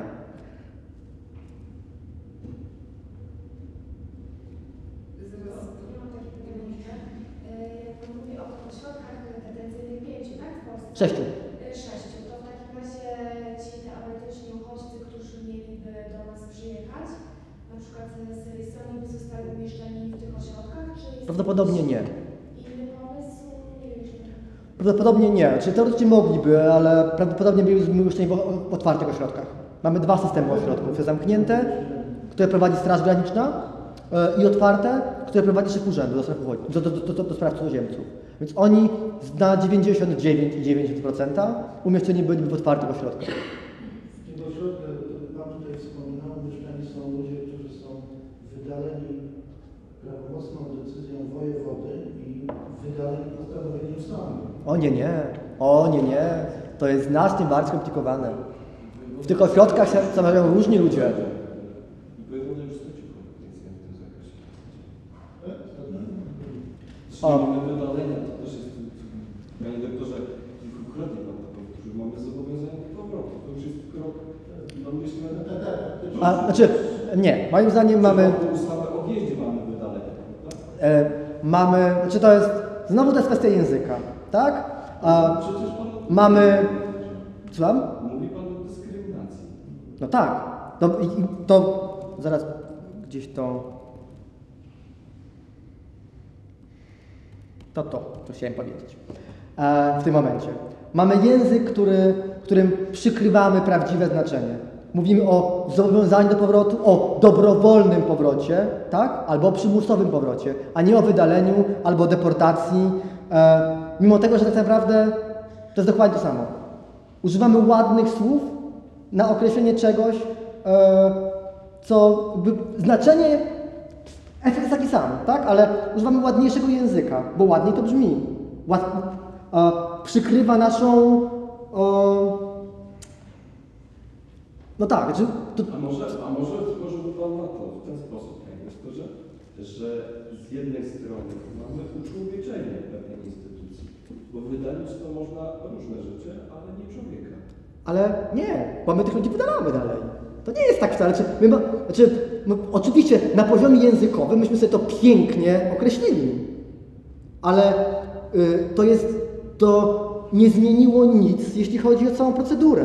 Jeśli chodzi o, o, o to, co stoi za, a, za tą decyzją, jakby jaki jest jej skutek. Skutkiem jest wydalenie kogoś. Ja jeszcze jest przyczyna. No różne są bardzo przyczyny, tak? Znaczy, oczywiście, ale... Mówimy o ludziach w ośrodkach. Nie, dowód, znaczy y, zobowiązujemy do powrotu, przepraszam, tak? Albo y, ktoś y, wraca przymusowo, różne te osoby, wracają, a w ośrodkach, jeżeli wrócimy do ośrodka, są bardzo różne osoby. Tam są różne osoby, które a, pojechały, starszy uchodźcy, wyjechały nielegalnie do, e, do Niemiec i zostały zawrócone i część trafia do ośrodków, a część nie trafia. Tam a, czasami przy y, do niedawna, bo to, to się zmieniło oczywiście nie, niedawno, ale przez długi czas trafiały osoby, kiedy Straż Graniczna podejrzewała, że mogą nadużyć procedury, wjeżdżając do Polski. I w zasadzie nie wiadomo było do końca, czy kto, w jaki sposób uznać, kto nadużywa, czy no, ktoś przyjeżdża i my już wiemy, że on nadużyje procedury e, uchodźczej. I wtedy mógł również wylądować e, w, w ośrodku. Więc tych powodów zamknięcia jest wiele. Tam jest kilka punktów, w zależności od tego, która ustawa, to one jeszcze trochę się różnią. Kluczowe to, że było ryzyko ucieczki i decyzję podejmował sąd. Przecież nie osadza komendant, tylko osadza Tak, oczywiście, że tak. Sąd tutaj jakby weryfikuje, czy ryzyko ucieczki jest, czy nie, oparł o wniosek komendanta i w tym momencie osadza, więc tak jakby to też nie jest takie, bo, bo z tego co pan mówił, taki okres takiej totalnej samowoli straży granicznej, to tak nie. Nie, nie, nie, ale ja w ogóle nie mówię o samowoli. Znaczy, bo proszę mnie dobrze zrozumieć, ja nie, ja nie mówię o tym, że ktoś ma złą wolę, że ktoś, że urząd źle działa. Ja pokazuję system prawa. Oczywiście, jak pani mówi, to prawda, sąd osadza. Ale proszę zobaczyć teraz na praktykę. Sąd akceptuje 90, ponad 99% e, wniosków Straży Granicznej. Czy to jest tak, że on naprawdę je weryfikuje? Nie. Jak się rozmawia z sędziami, to sędziowie mówią, mamy dobrą współpracę ze strażą. To znaczy, w zasadzie wpływa wniosek i my go klepiemy. Wiem to dokładnie, co mówi. Mam koleżankę, która, e, która dokładnie e, takie, sprawy, takie sprawy sądzi w jednym z sądów przygranicznych. E, więc jakby to, to znowu pewne, formalnie to wszystko bardzo ładnie wygląda. Tak mamy wszystkie procedury e, zachowane zgodnie ze standardami międzynarodowymi. Ale w praktyce to w zasadzie ym, no bo jeżeli, jeżeli sąd, bo oczywiście można powiedzieć, że jest tak duży odsetek tych pozytyw, y, zgód sądu, bo tak świetnie są wydawane wnioski. I tylko w takich sprawach e, sąd, e, Straż Graniczna wnioskuje, w których e, jest, e, w których sąd powinien podjąć de- decyzję o osadzeniu. Ale znowu, tak do końca nie jest, bo, to znaczy? Jakiś przykład taki nadużycia Tak. przez sąd? No to proszę. Bardzo proszę, mamy, wygraliśmy o, niedawno odszkodowanie od cudzoziemki, która nie została zwolniona, pomimo tego, że się okazało, że jest ofiarą tortur. Zasada mówi ofiarą tortur. E, przepisy mówią, że jeżeli ktoś jest podejrzenie, że dana osoba e, była poddana przemocy, należy ją natychmiast zwolnić e, z ośrodka, bo nie ma tam siedzieć. Po pierwsze nie ma procedur, które weryfikują e, tego typu rzeczy. Urząd dopiero nad nimi pracuje, a, czy już teraz są, ale jeszcze nie są do końca wdrożone. E, Po drugie, w naszym przypadku było, to był zupełnie oczywisty przypadek, kiedy szef Urzędu do Spraw Cudzoziemców w procedurze uchodźczej była, e, była, było orzeczenie psychologa, które mówiło, ta osoba jest tak zwaną traumatką i minęło 4 miesiące, zanim sąd ją zwolnił. E, Kolejny. Więc to, to nie jest tak, że te, te sądy działają tak bardzo sprawnie tak bardzo szybko e, i wszystkie działają tak świetnie. Nie, później, ale chodzi o zwolnienie. Nie, nie, chodzi o zwolnienie. Sąd powinien natychmiast ją zwolnić. I dalej tego nie zrobił. E? Proszę? Ale on nie musi być zweryfikowany, ma być podejrzenie. Jeże, ale poza tym, jeżeli decyzja, jeżeli to jest opinia urzędowa, bo została wydana przez inny urząd, no to tutaj już nawet nie ma podejrzenia, tak? Jakby tu jest, e, mamy urzędowy dowód. Ale to mówię bardziej o takim problemie szerszym, tak, czyli niegodność polskich sądów i tak dalej. Są pewne tematy, które jakby dotyczą każdej sfery życia i tylko cudzoziemców, tak, bo mówimy o, o pewnym tak jakby procesie, że ten proces biurokratyczny trwał tyle, że ta osoba nie była zwalniana, tak. Ale bardziej tutaj myślę pytanie było stawione o nadużycia, które były konkretnie przypadki nadużycia przez organy władzy państwowej w postaci Straży Granicznej czy y, innych uprawnionych podmiotów do, do osadzania w ośrodkach, że to jest nadużywanie, że to ryzyko ucieczki nie jest odpowiednio uzasadnione, czy w jaki sposób te nadużycia Państwo zidentyfikowali? To nie chodzi o nadużycia znowu. Znaczy, y, ja jestem jak najdalszy od tego, żeby os- posądzać funkcjonariuszy Straży Granicznej o, naduż- o nadużycia i jakiegoś o, o działanie wbrew przepisom. Nie, mówię o tym, że przepisy skonstruowane tak, w zasadzie jest duża dowolność, jeśli chodzi o to, kto może być zadawcą, a kto nie, będzie. I też to widać, jeśli chodzi o, o to, ile osób w ośrodkach przebywa w danym momencie. Obecnie e, tych osób jest niewiele osadzonych. To jest w okolicach tam, my, tam, my miejsc mamy w ośrodkach strzeżonych 650 mniej więcej, w tych, e, w tych sześciu. Mm, I obecnie to jest między 200 a 300 osób, które, e, więc ten stopień zapewnienia jest niewielki, ale był moment, kiedy on był znacznie większy. To jest trochę też decyzja polityczna, ile osób będzie do takich miejsc trafiać, bo oni nie muszą nam trafić. Mamy też teraz nowe procedowane przepisy, które mówią, że możemy zastosować środki alternatywne tak zwane, tak? czyli inne środki kontroli nad cudzoziemcem, nie osadzanie go w ośrodku. Więc ja nie mówię o, tej, o tym, że ktoś łamie przepisy, łamie prawo e, i zachowuje się nie w porządku, na przykład jakiś konkretny funkcjonariusz czy funkcjonariuszka. Ja mówię o tym, że sam przepis jest tak skonstruowany, e, że, e, że daje możliwość dużej, że jest opresyjny po prostu, jakby jest bardzo dokuczliwy, czy może być bardzo dokuczliwy dla osoby, która, która jest jego podmiotem. Ja bym chciała tylko jeszcze nawiązać, e, trochę odejść od tej tematyki tutaj praktyki e, dotyczącej postępowania w sprawie cudzoziemców, ale wrócić do samego początku, czyli do kwestii dyskryminacji i jej e, definicji. Tak się zastanawiałam, ta definicja przytoczona na samym początku wiem, jest bardzo ogólna i dotycząca bardziej dyskryminacji jako zjawiska I nie jest prawną definicją, tak. Dokładnie, bo wydaje mi się, że y, jednak jeżeli patrzeć na dyskryminację jako rodzaj pewnego naruszenia prawa, to tutaj nawet paradoksalnie ta definicja byłaby szersza niż ta zaprezentowana, bo tutaj pojawił się ten aspekt prawda, celowości dokonania aktu dyskryminacji, a tak naprawdę przecież po stronie organu czy instytucji, która dokonuje dyskryminacji wcale tutaj nie musi być wykazany ten zamiar y, dyskryminowania przez osobę, która jest dyskryminowana, prawda? I bardzo mnie zaciekawił ten przykład tej transkrypcji nazwisk, prawda? Że to wydawałoby się, że w sumie gdzieś taka praktyka, która pewnie w zupełny sposób nieprzemyślana przez kogokolwiek i na pewno tutaj nie ma żadnych działań intencjonalnych, natomiast gdyby udało się taką sprawę gdzieś y, przed sądami doprowadzić, nie wiem, nawet do etapu Strasburga, to myślę, że tutaj wykazanie, że nastąpiło naruszenie do ochrony życia rodzinnego, i wykazanie, że no jednak jest to ewidentnie praktyka, która dotyczy osób o innym pochodzeniu etnicznym czy narodowościowym, to myślę, że tutaj można by było to wykazać. I tak samo ten aspekt długotrwałości, prawda, to jako zjawisko społeczne to faktycznie to jest zazwyczaj ugruntowane, natomiast y, przypadki takie y, sądowe są często, znaczy sądowe, czy po prostu działania przez organy państwa czasami są zupełnie ad causum, prawda, czyli jakieś takie y, bardzo jednorazowe mogą być akty tego dyskryminowania. Natomiast jako ciekawostkę chciałam jeszcze podać sobie zupełnie innej działki a propos tych wyjątków od nierównego, od równego traktowania, prawda, że mamy jakieś instytucje prawne, które, e, czy instytucje, które niekoniecznie są dyskryminacją, prawda, są pewnymi wyjątkami, e, jakieś preferencyjne traktowanie tego kogoś. Tutaj Pan podał przypadek e, chociażby kwestii traktowania pracownic w ciąży. I przyznać, że z punktu takiej feministycznej interpretacji prawa, to ten wyjątek jest często dosyć mocno piętnowany, bo zawsze pojawia się taki argument, że tutaj to jest taki typowo męskocentryczny punkt widzenia tworzenia prawa. Gdyby prawo, gdyby ciąża po prostu była, gdyby to było tworzone perspektywy przepisów kobiet, jako naturalny element cyklu życiowego ta ciąża, nie byłoby potrzeby wprowadzania jakichś uprzywilejowań wobec jakichś pełnych instytucji prawnej.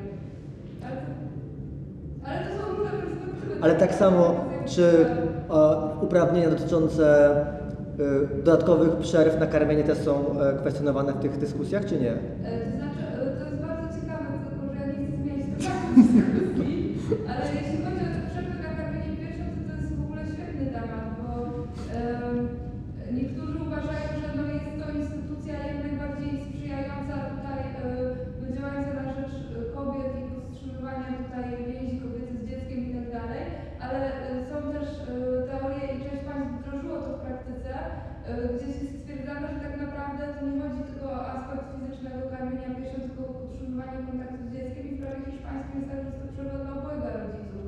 I była nawet sprawa przed Europejskim Trybunałem Sprawiedliwości na marginesie właśnie tej e, regulacji, gdzie było wykazane, że nierówne traktowanie mężczyzn dostępnych do tego środka może stanowić. E, I moim zdaniem, patrząc na to, jak przerwa na karmienie jest regulowana w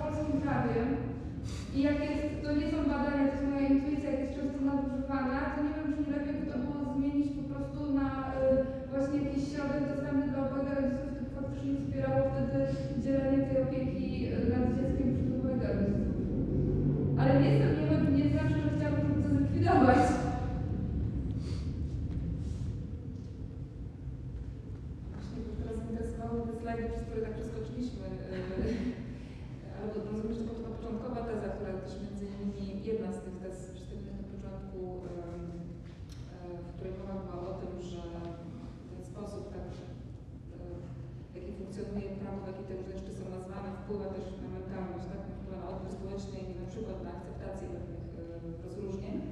To jak rozumiem na tym slajdzie, który nam tutaj się objawił, tak mamy tutaj na przykład teraz e, coś, co możemy zaobserwować obecnie, w tej też ostatniej, w ostatnich przepisach, że jest takie łagodzenie, tak? To nie chodzi o łagodzenie, chodzi o to, może poda, to jest, znaczy moim zdaniem po prostu słowa mają znaczenie, tak? Mówiła to feministka a, amerykańska pani Bell Hooks, że e, to jak coś nazywamy ma ogromne znaczenie na, jeśli chodzi o to, jak to odbieramy.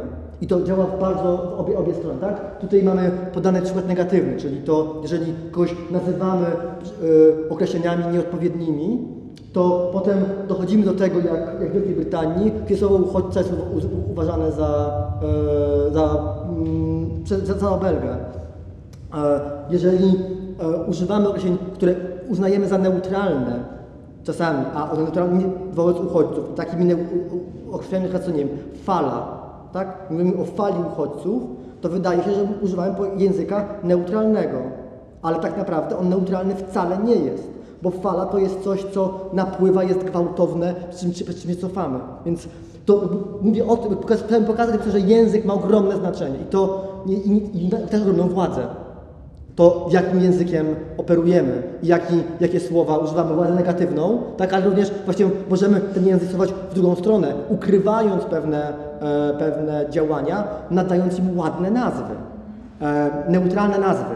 Właśnie zastanawiałam się, tak zdecydowanie się zgadzam z tym, że jednak znaczenie, natomiast zastanawiałam się, czy być może e, te przykłady podane na kolejnym slajdzie, Mhm. właśnie tego łagodzenia języka, czy może są teraz jakąś tendencją właśnie w tym obszarze, czy to po prostu tak było wybrane, tak? Czy, czy... Nie wiem, znaczy mnie się wydaje, że e, ten kolejny, który prezentowałem, to raczej język tam jest zmiany po to, żeby ukryć pewne, e,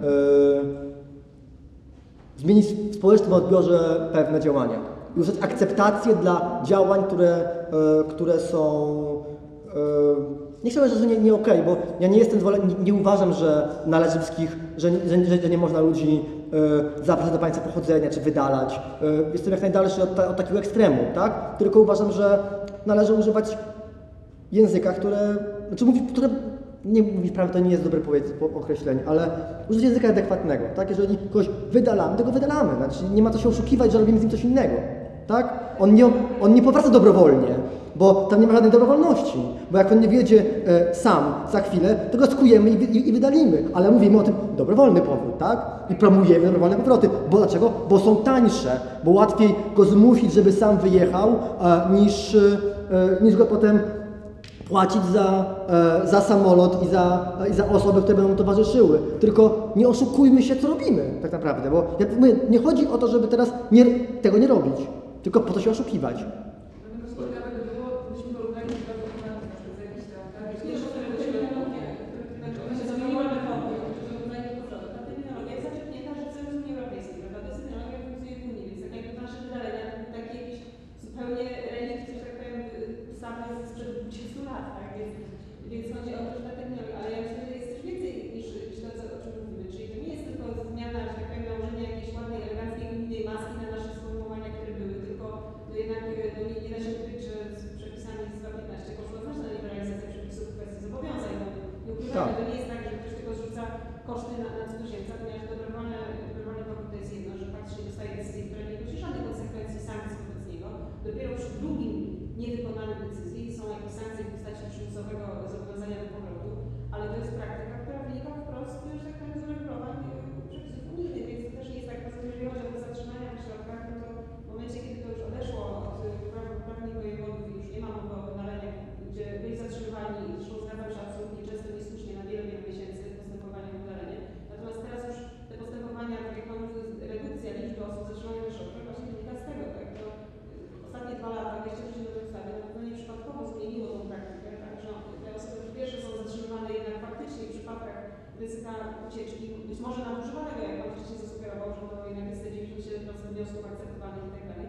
Natomiast na pewno nie jest to praktyką w stosunku do większości cudzoziemców w postępowaniach zobowiązaniowych, a kiedyś tak bywało, tak przy wydaleniu, więc ja myślę, że to też nie jest tylko taka semantyka, tak, że nazywamy to ładniejszą terminologią, ale za tym jednak idą konkretne podstawy prawne, tak, i, i liberalizacja przepisów, którą da się zauważyć, pomimo całej Mhm. mhm. mankamentów, tak, no jednak jest zauważalna. Pan jeszcze chciał coś powiedzieć. Dokładnie Katarzyna. Wydłużenie terminu, y, w którym cudzoziemiec może wykonać zobowiązanie.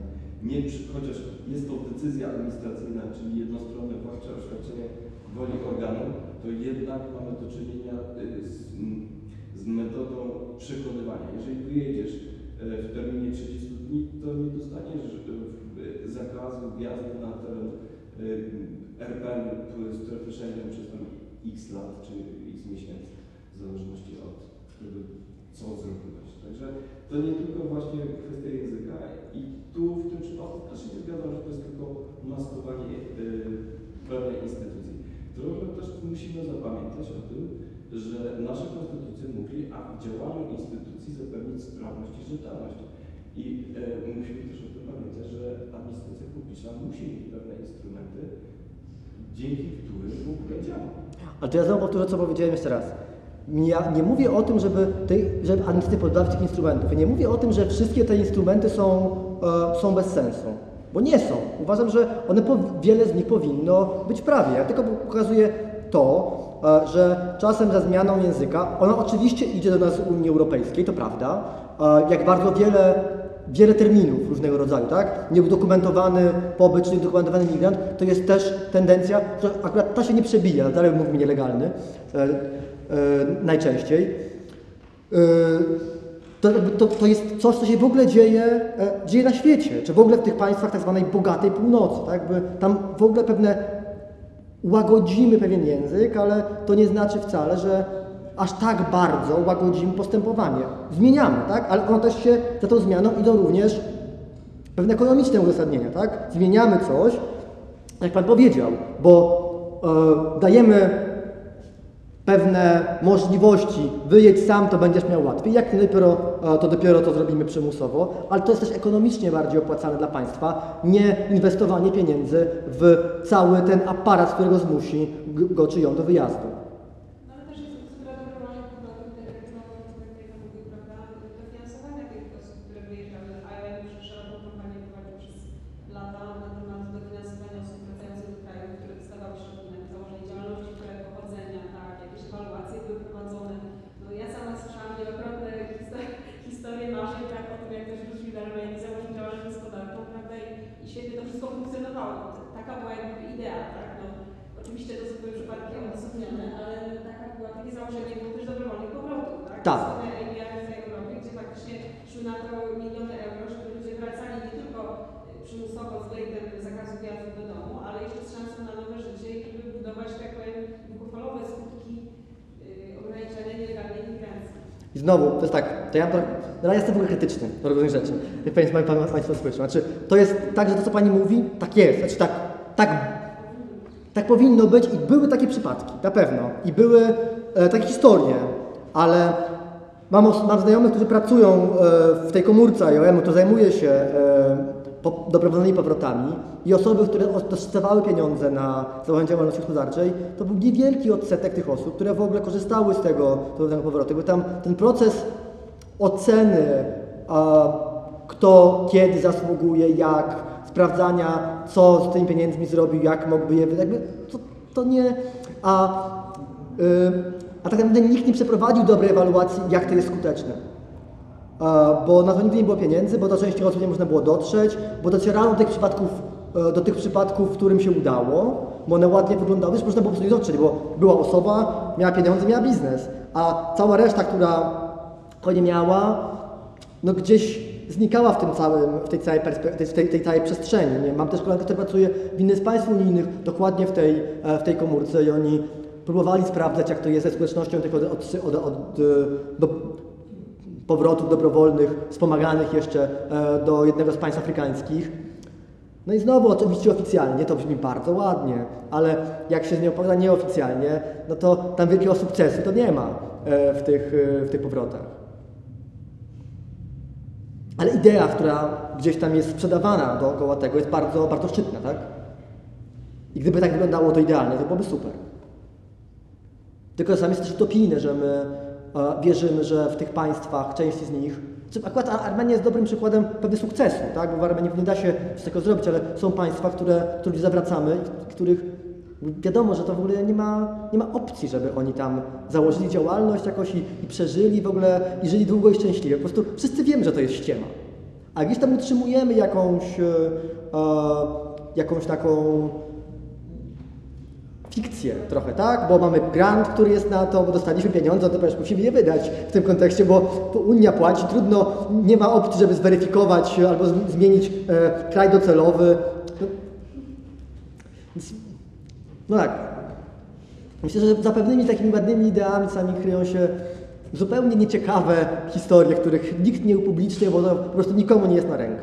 No jest że hipokryzja na pewno, ale no jak inaczej nazwać na przykład, yy, bo tak jeszcze chodząc naprzeciw tego, o czym mówimy teraz, ten kryzys migracji, kryzys migracyjny w cudzysłowie, yy, czyli że Unia już handluje z górkami na temat zatrzymania tych fajnych dwóch milionów, prawda, że będzie im dofinansować ze środków. To jest w zasadzie też działanie takie wyprzedzające, tak, yy, czyli yy, lokowanie tych milionów euro z których kraju, z którego potencjalnie mogą przyjechać kolejni, żeby nie przyjechali przypadkiem, żeby nie wydawać na ich dobrowolne powroty, czy inne przymusowe, więc tak jakby... To nie działanie wyprzedzające? Ono wyprzedzające byłoby w 2012-2013 roku.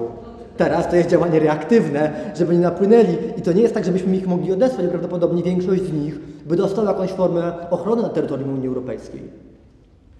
Nie mówię teraz uchodźcy od razu, ale pewnie którąś z szeregu form, które, które są, myślę, że znakomita większość osób, które są w obozach e, dla, e, dla uchodźców w, e, w Turcji, dostała. Więc, to jest raczej zamierzenie e, przyjazdowi i utrzymywaniu ich u nas, na pytanie ich utrzymać tam.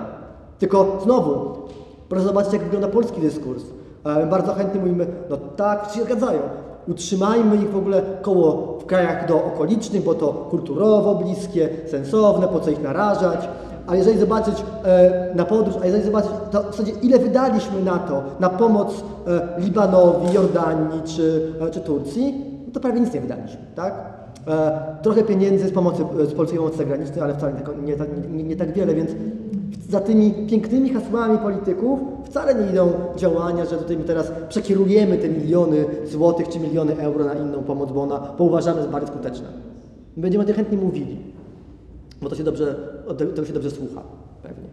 Ja mam pytanie jeszcze, jak właśnie ta, em, takie, tego typu dyskusje, tego typu tematy e, funkcjonują wśród prawników? W ogóle nie funkcjonują.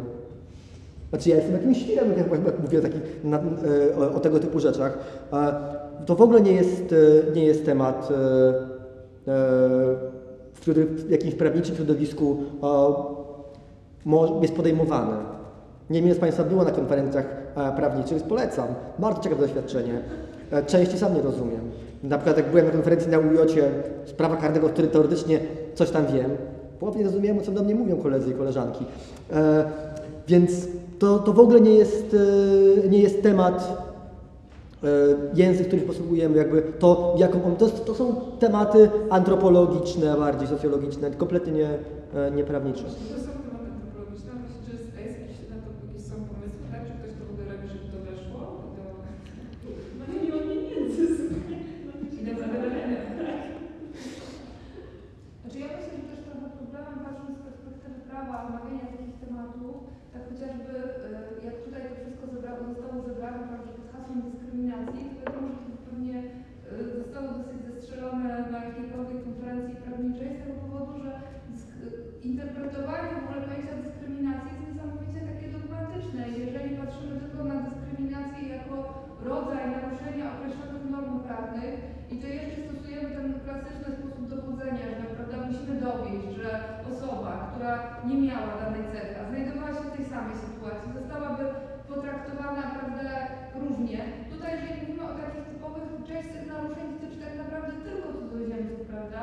I to już chociażby trudno by było, jak mamy dowieść, że ktoś został na przykład zdyskryminowany ze względu na swoje pochodzenie etniczne, jeżeli nie, nie ma w ogóle tutaj tego, y, tego komparatora tak naprawdę. I to już, czy mówimy, to nie przed sądami krajowymi, tutaj dlatego, że pan sędzia bym wiedział, jak wygląda w ogóle dochodzenie dyskryminacji pod polskimi sądami i jakby chociażby ta ustawa równościowa no, nie wymaga pseudo-równościowa w żaden sposób, ale to jest też, e, widać było rzecznictwie międzynarodowym, jak to się zmienia i jak to pojęcie dyskryminacji dopiero y, też tak naprawdę się rozszerza. Przecież jak patrzymy na wyroki Trybunału Strasburskiego sprzed, y, nie wiem, 20-30 lat w sprawie dotyczącej dyskryminacji, tam też jest bardzo dogmatyczne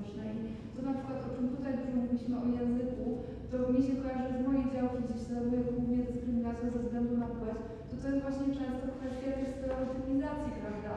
Że dane zjawiska interpretujemy przez takie bardzo stereotypowe, prawda, postrzeganie i to też teraz y, przełożenie tego na język prawa i udowodnienie, że gdzieś, prawda, nastąpiła jakaś stereotypizacja, która prowadzi do dyskryminacji, to jest w ogóle jakiś kosmos, prawda? Więc, no. Mogę, bo zostałem wywołany tutaj do odpowiedzi, nie chciałem, ale stało się, to stało trudno. E, Dwie rzeczy. W ciągu ostatnich trzech lat pięciokrotnie stosowałem areszt w celu wydalenia cudzoziemca i to był cały czas ten sam cudzoziemiec. Ja każdym razem na innych dokumentach. No, taką praktyki ja propos ośrodków których się kieruje. Ponadto chciałbym zwrócić uwagę, że nie powinniśmy mieszać pewnych instytucji. Ja mówię o wydaleniu przez sąd, czy umieszczeniu w ośrodku przez, przez sąd. Tam przesłanką, przesłanka jest jedna, ona musi być popełnione przestępstwo. I tym przestępstwem najczęściej to jest albo nielegalne przekroczenie granicy, albo sfałszowane dokumenty. O nie, nie, nie. A to przepraszam, to y, byłem w błędzie, orzekając Nie, czy jak ja, jak y, ja pamiętam, a mogę, jeżeli pan, pan sędzia ma ochotę, to ja mogę zmienić, e, gdzieś posłuchać tej prezentacji slajdów, y, które są e, przepisane z ustawy o cudzoziemcach i ustawy o ochronie. Tam jest znacznie szersza kategoria, szerszy katalog. y, następna kwestia, kwestia y, stosowania przez sąd y, prawa antydyskryminacyjnego. To nie jest takie proste. Sąd jest y, instytucją usługową, Nie ma kwestii. E, Tak, i z uwagi na to, że jest instytucją usługową, sam z siebie działać nie może. Y, Może być sytuacja taka, że albo ktoś zgłosi się z pozwem w postępowaniu o ochronę dóbr osobistych, wtedy sobie w sądzie taką sprawą albo zrobi to prokurator, kierując odpowiedni akt oskarżenia. Nie pamiętam, a pracuję w tym zawodzie ponad 30 lat, nie pamiętam sprawy z wątkiem, w którym podniesiono, to znaczy sprawy, w której podniesiono wątek dyskryminacyjny. To nikogo nie interesuje. Na początku powiedział Pan, że nie ma zainteresowania, że organy działają tak, jak działają. Przecież jeżeli odeślemy kobietę z komendy policji, czy ze straży granicznej, mówiąc jej, idź sobie stąd, prawdopodobnie masz fałszywe dokumenty, ja cię nie aresztuję, tylko sobie idź, to jaki mamy z tego skutek? Skutek mamy taki, że nie mamy przed sobą bardzo trudnego i właściwie niemożliwego do skutecznego zakończenia postępowania przygotowawczego. Tak było, jest i będzie.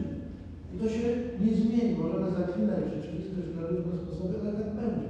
Myślę, że czeka nas w najbliższym czasie jeszcze szereg e, doświadczeń związanych z dyskryminacją szeroko rozumianą mową nienawiści, szeroko rozumianą, bo teraz okazuje się, że jednak wolność słowa, a nie wynalazki mają jakieś większe znaczenie w naszym życiu polarnym czy społecznym. To nie jest niestety z punktu widzenia praktyki, a ja jestem praktykiem od wielu, wielu lat, takie proste. To, to jest też tak, że mówi Pan, że 300 osób w tej chwili ośrodkach, że to jest nic, jeszcze pół roku temu był problem, że nie będzie miejsca dla tych ludzi. Przystosowywano na siłę ośrodki, ośrodki, jakieś stare ośrodki. Ale nie, to są inne ośrodki. No To są te otwarte, nie zamknięte. Ja, mówię o tendencji, to się wzięło z tego, że państwo było kompletnie nieprzygotowane, użyję jednak te, tego słowa, które może Państwu nie podobać, na tą falę uchodźców, bo byliśmy do tego nieprzygotowani. Ale w skali 40-milionowego kraju, na, na obrzeżach Europy, bo my jesteśmy zewnętrzną granicą Unii, 300 osób w ośrodku, to przepraszam, ale statystycznie to jest naprawdę. Oczywiście to jest 300 tragedii czy 300 ludzi, ludzkich losów, ale z punktu statystycznego punktu widzenia to naprawdę tego, tego tak wiele, wiele nie ma. Y, Mogę powiedzieć też tak, że z punktu widzenia sędziego, który ma decydować o takim, y, y, ma decydować o losie tego kogoś, kto przedarł się gdzieś z Afganistanu, mam też takie sprawy za sobą, to jest strasznie trudna i strasznie traumatyczna decyzja. Zdarzyła się historia też taka, że w rozpędzie Straż Graniczna przeprowadziła lekarza, który mieszka w Polsce od 10 lat. I próbowali to uzasadnić czy on się jednak nie powinien w tym kraju, w kraju mieszkać, nie chcę wchodzić w szczegóły. To też nie jest tak, że sądy klepią, no, może sądy na granicach, ale to jest też specyfika sądów granicznych. Sądy takie jak e, te poznańskie nie są takie, powiedziałbym, wyrywne. Jedno z nich bardzo nie są takie chętne deportować, ponieważ jest to zdarzenie bardzo, powiedziałbym, czy czynność bardzo taka no, brutalna, wiążąca się również z pozbawieniem wolności. Mhm. Tak naprawdę umieszczenie w ośrodku to jest areszt tymczasem. Mhm.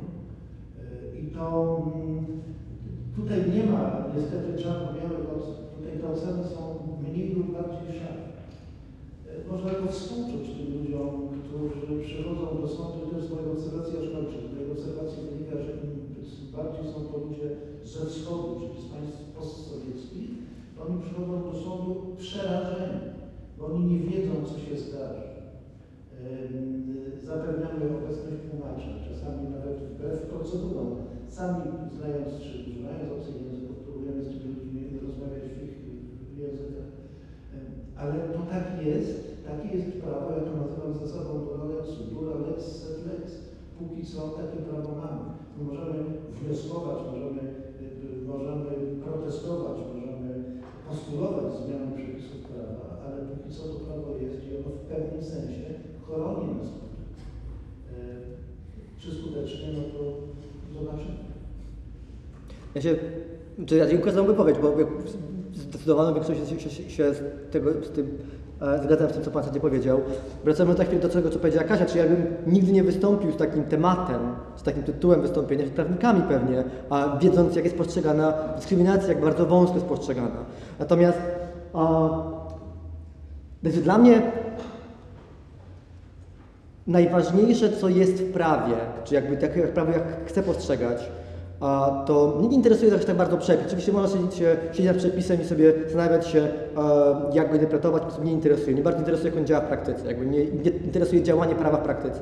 Ale też interesuje mnie to, co, to, co mnie interesuje, co mnie interesuje, co pewnie wielu prawników nie interesuje aż tak bardzo, a przynajmniej dogmatyków, e, a z takimi często mam do, mam do czynienia, to pokazanie, że konstrukcja prawa jakby wpływa bardzo na życie społeczne.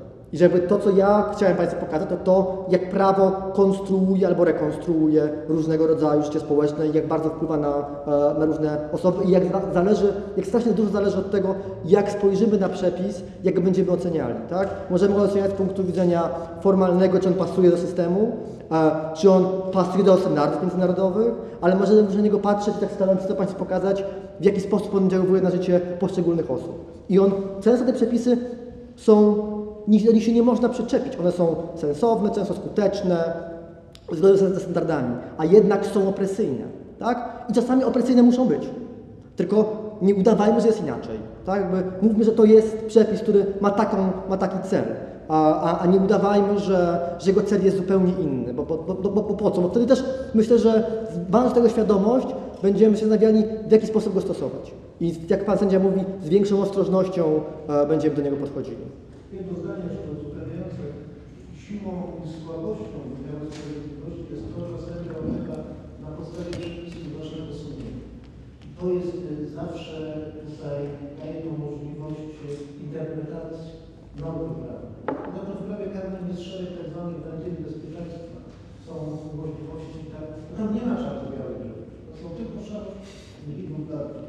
Ale to wszystko zależy od doświadczenia człowieka, na prawo.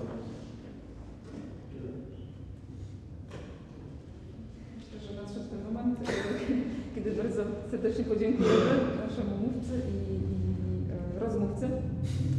E, Państwu dziękuję za przybycie, też za poświęcenie czasu, wysłuchanie, za rozmowę i zapraszamy za miesiąc na, na kolejny z cyklu wykładów. Dziękuję serdecznie.